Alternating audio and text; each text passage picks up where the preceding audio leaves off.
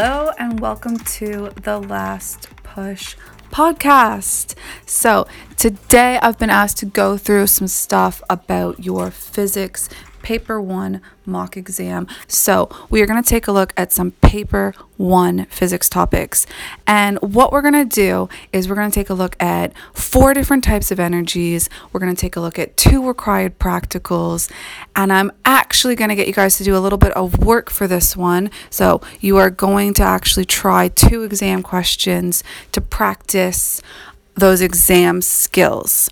So, what I need you to do is I need you to get a pen, I need you to get a piece of paper, I need you to get a marker, I need you to be ready to go because we are looking at physics and we are going to look at all the energy types, those required practicals. So, welcome to the Last Push podcast.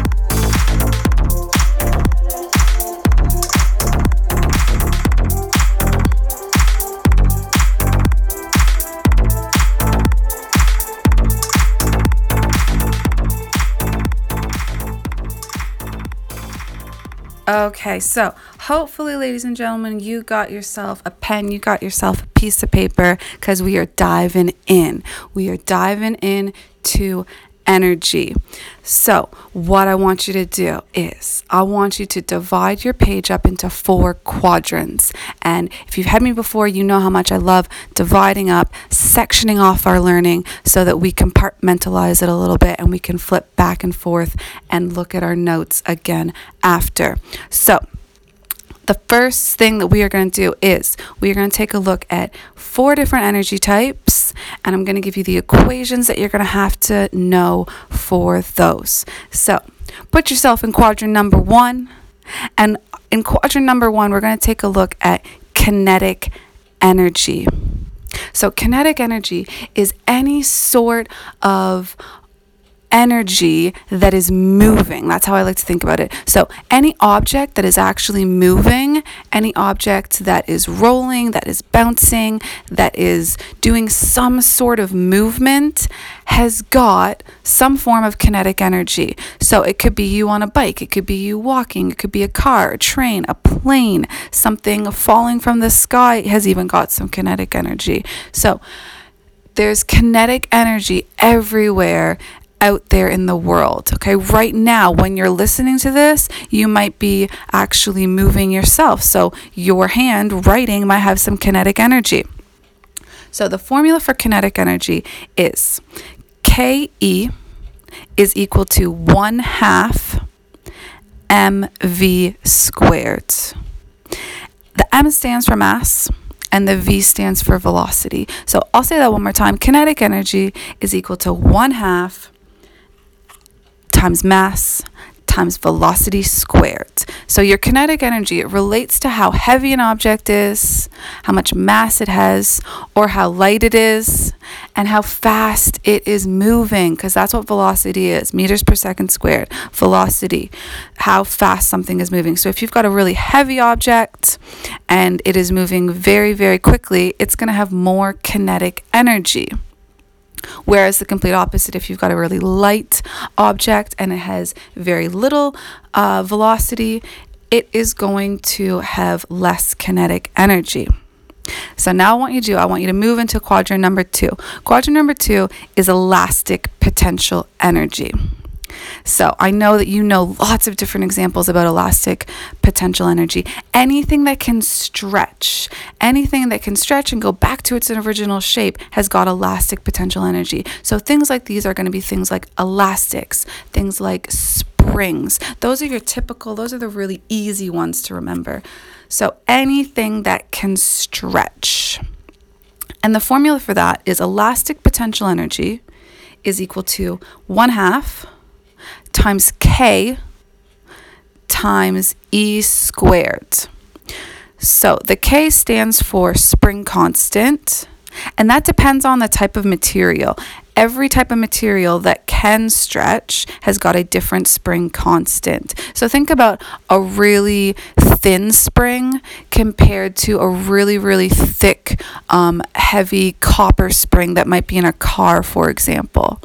So those are different because they're going to be able to stretch easier or harder than each other. So 1 half KE squared. The E stands for extension. An extension, really simply put, is just how much um, from the starting point that material has stretched. So, how much the elastic band is stretched, or how much the spring has stretched from the starting point. That's what the extension is. So, if you're thinking about it, because we do this with um, with one of our practicals that we do, we've got a little tiny spring and we hang it. Um, and what you do is you add 10 gram masses to it. And every time you add a 10 gram mass to it, it is going to stretch. I know you know that. Okay, if you keep adding masses to it, it will stretch further and further and further. And that means the extension is getting bigger and bigger and bigger. Now, there's going to come a certain point where you're going to add a mass to it and it won't be able to go back to its original shape. You've stretched it too far. It's gone too far. You've added too much mass to it. And what you need to try to remember is that is when it's reached its limit of proportionality. Okay? Its limit of proportionality is when that material that has got elastic potential energy, that spring, that rubber band, it's when it can no longer go back to its original shape and it's called it's reached its elastic proportionality, its limit of proportionality, because it can't go back to its original shape. And that is a key word that you need to try to remember. And then the last thing that you are all so brilliant, and you already know this, but I'm just going to refresh it. If you keep adding masses to a spring, what's going to happen? Eventually, what's going to happen? Hopefully, you said that spring or that elastic is going to break. You're right.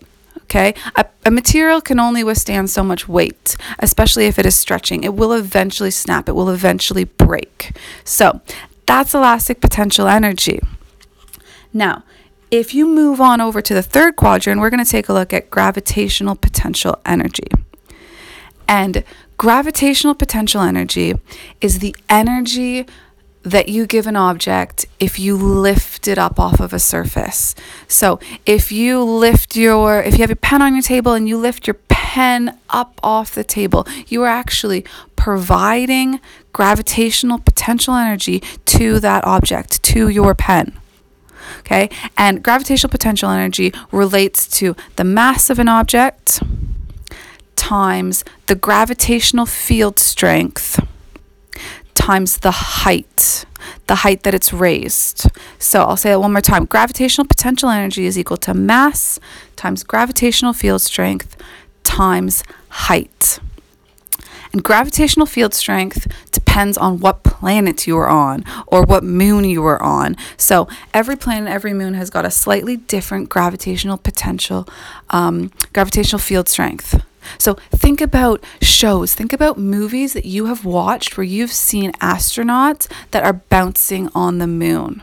Or those new shows where they're trying to inhabit Mars, things like that. There's less gravitational field strength, and that's why they look like they're bouncing. Whereas if you think about your larger planets like Saturn, uh, um, Saturn and Jupiter, there's going to be a larger gravitational field strength and if people were filmed on those planets or if you if we could ever go to those planets uh, in the future you would be dragged down um, and you'd probably have to have anti uh, gravity suits that helped you actually walk because the gravitational field strength is so strong there so Gravitational potential energy is equal to mass times gravitational field strength, 9.8 on Earth, times height.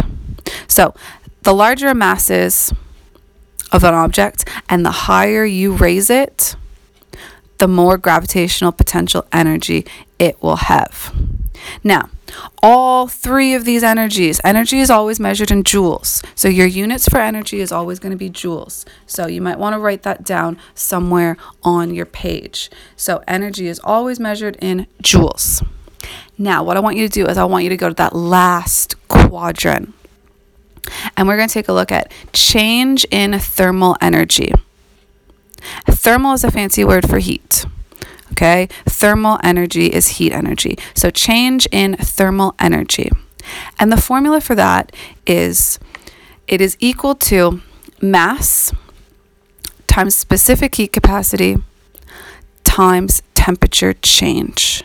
So change in thermal energy is equal to mass times specific heat capacity times temperature change. Now I want to break down this formula a little bit for you. So temperature change.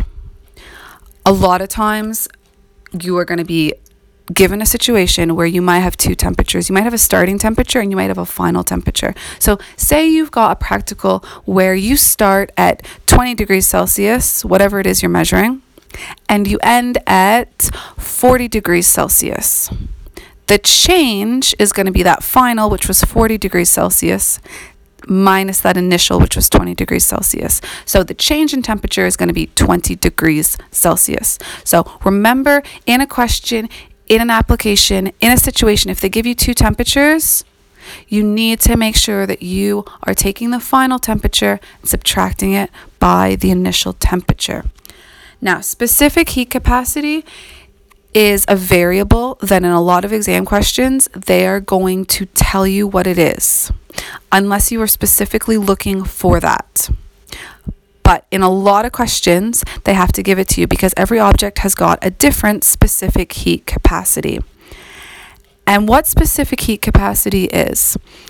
It is the amount of energy needed to raise a one kilogram object by one degree Celsius.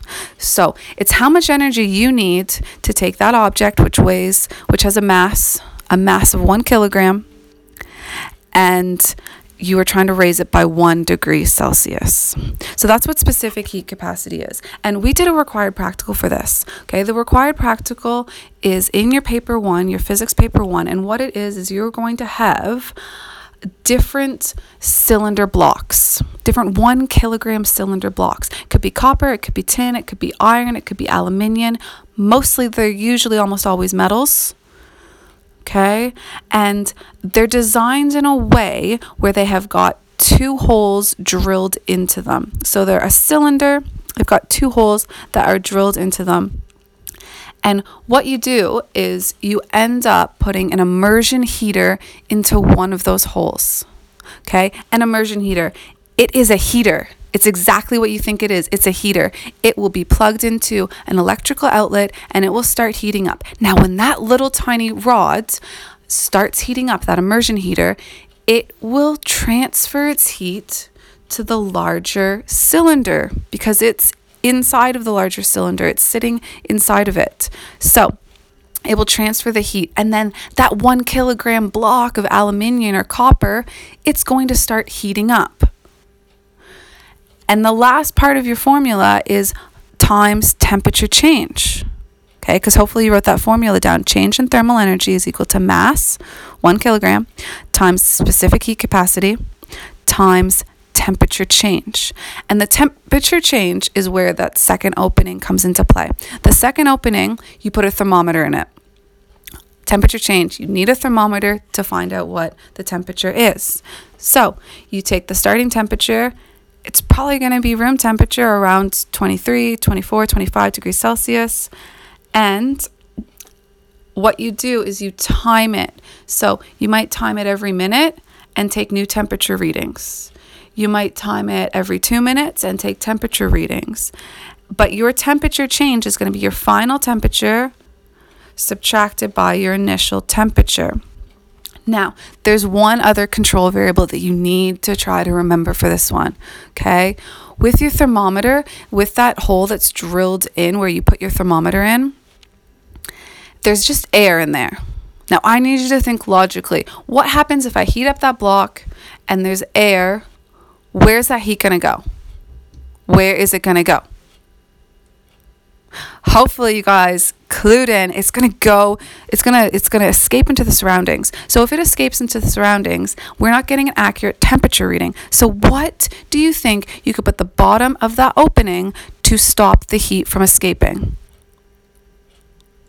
A little bit of water i'm really really hoping you guys remembered a little tiny bit of water so you have a little tiny bit of water at the bottom of that opening where the thermometer goes in to reduce the amount of heat from escaping into the surroundings.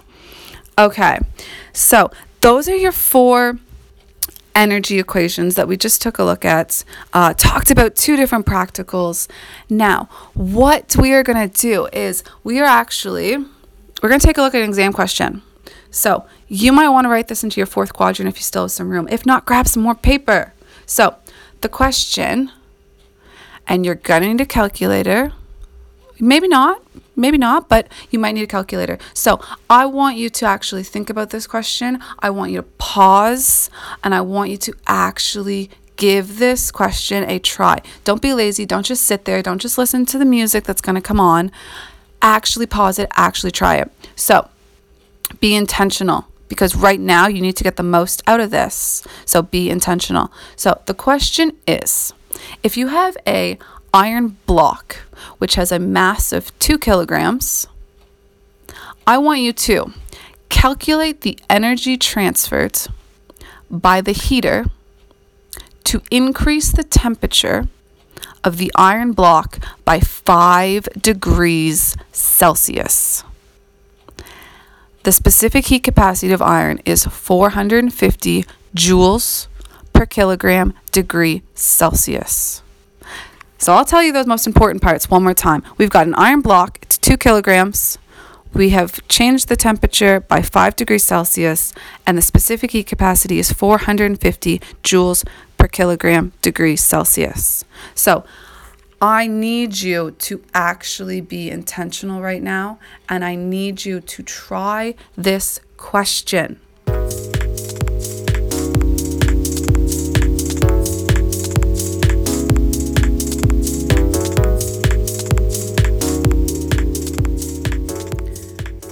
Okay, so hopefully you got a chance to try that question. Hopefully you weren't lazy. Hopefully you got your calculator out. Hopefully you did the work. Okay, because you want to be successful, because you know what your goals are. So, the answer, which I'm hoping we all got, is 4,500 joules. 4,500 joules because it's an energy, so it's measured in joules. That's a unit. Now, if you didn't get that, have another look at your equation mass times specific heat capacity times change in temperature. Two kilograms times 450 joules per kilogram degree Celsius times change in temperature, which is 5 degrees Celsius. If you didn't get 4,500 joules, I want you to try it again. So, for the last portion of this episode, you are going to do one more thing. What you are going to do is you are going to go take a look, you are going to do a quick Google search, and you are going to look for a picture of a displacement can. So that is what you are going to do right now. You are going to pause the video, you're going to get a picture, and then you're going to come back to it.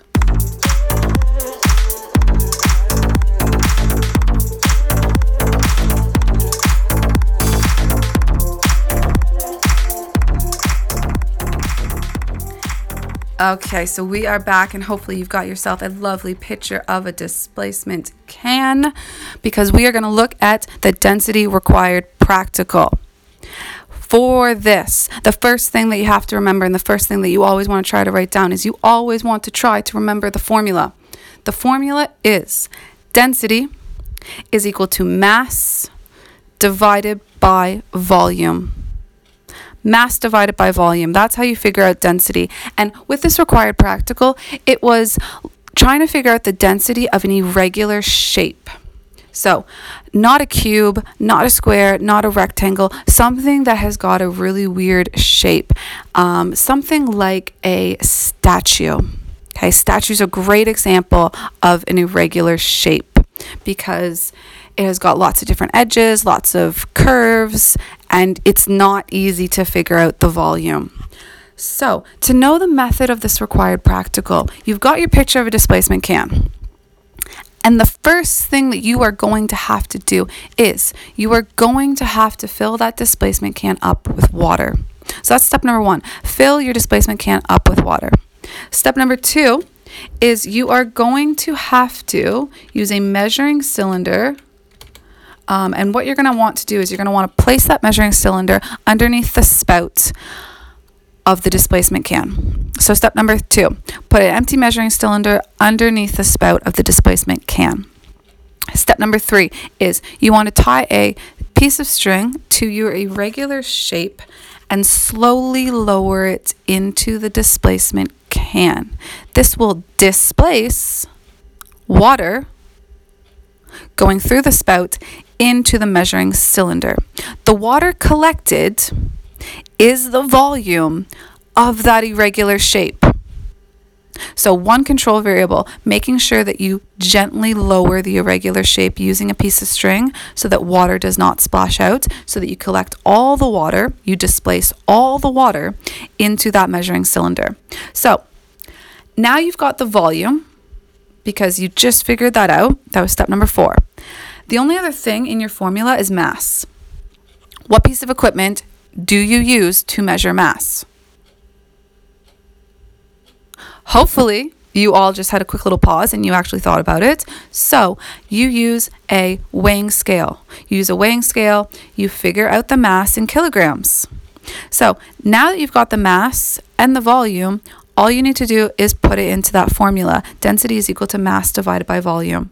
So, how we're going to end today's episode is I'm going to actually show you the six marker, the six mark question um, that kind of looks at this and deals with this. And then you are going to pause the video one more time and you're actually going to take three, four minutes. You're going to plan out the six mark question and then come back and then we'll take a look at what the answer is. So the question is a student wants to calculate the density of two objects shown in the figure below. So, two objects shown in the figure below. The first object is a metal cube, and the second object is a small statue.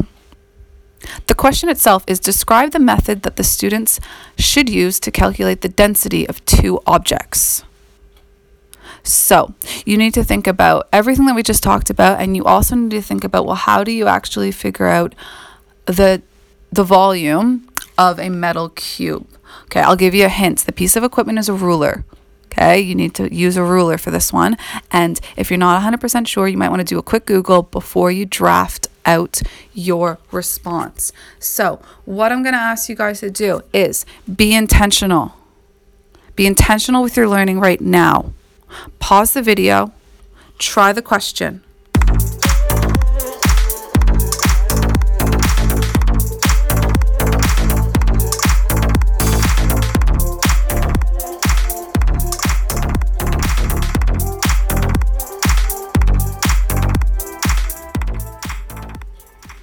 Okay, here's hoping that you really did pause that video. Here's hoping that you were intentional and you actually took some time to plan this out and try it and do it yourself. So, if we're taking a look at the mark scheme for this, you get two marks for saying these two points.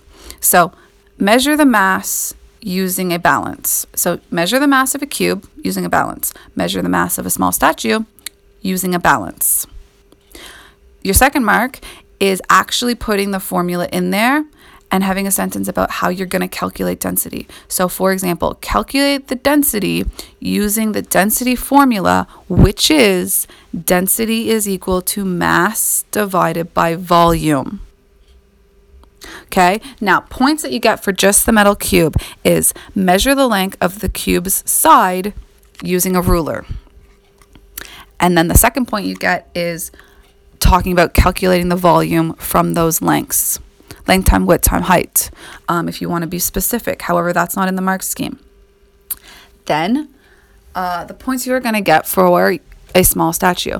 You're going to immerse that small statue in water. Okay, you talk about your displacement can, your measuring cylinder, and you measure the volume, and that is the mass of the water displaced.